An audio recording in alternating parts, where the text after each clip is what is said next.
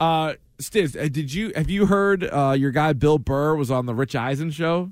No. He was, and I feel like this material is because of you. I think it's because your brief interview you had with him when uh, during Comics Come Home. Yeah. and then we played it on our show. Some of the other shows played it as well.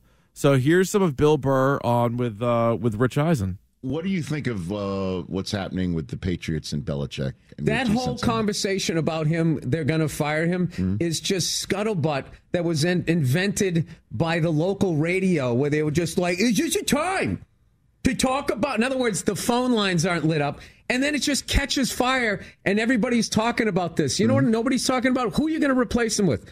The guy just coached a team Mm-hmm. for over 20 years.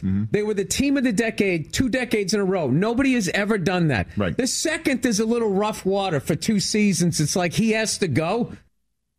What do you think of that, Stiz? That's Replace them with a wet paper bag. what are we talking about? We're two and eight. we did like ten guys. That's all we do is talk about guys. No, so I, once again, I got to do the preamble. I love Bill Burr. Big, big fan of Bill Burr. Yeah, of course. But like to say that it's just a sports radio discussion, I would say is is probably a little off.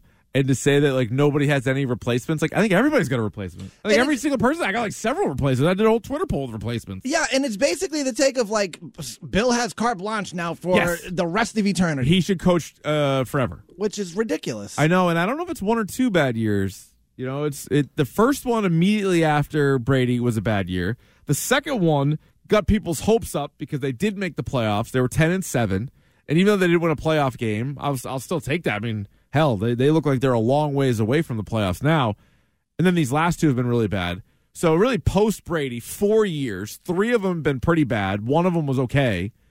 So I don't know. Like everybody, like once they win, should have their job forever. Now I know Bill's won more than most, but uh, and I don't even and I don't even know if I'm in the camp of like, oh, he's the worst coach. He's uh, he's, No, he's lost his not. fastball. But I just think this team Yeah. right now, th- this situation is just not working for him. No, no, it is not. I think everybody could use uh, uh, a new spot, perhaps to go to, and I'm curious if Robert Kraft has already sort of made up his mind, or if these games the rest of the way have any kind of bearing on it, and whether it's a record, whether it's the the record or just how the team plays. Like they're not just two and eight; they've had multiple embarrassing games, like 38-3 and 34 nothing are the two most lopsided games in Bill Belichick's coaching career, and they were in back-to-back weeks.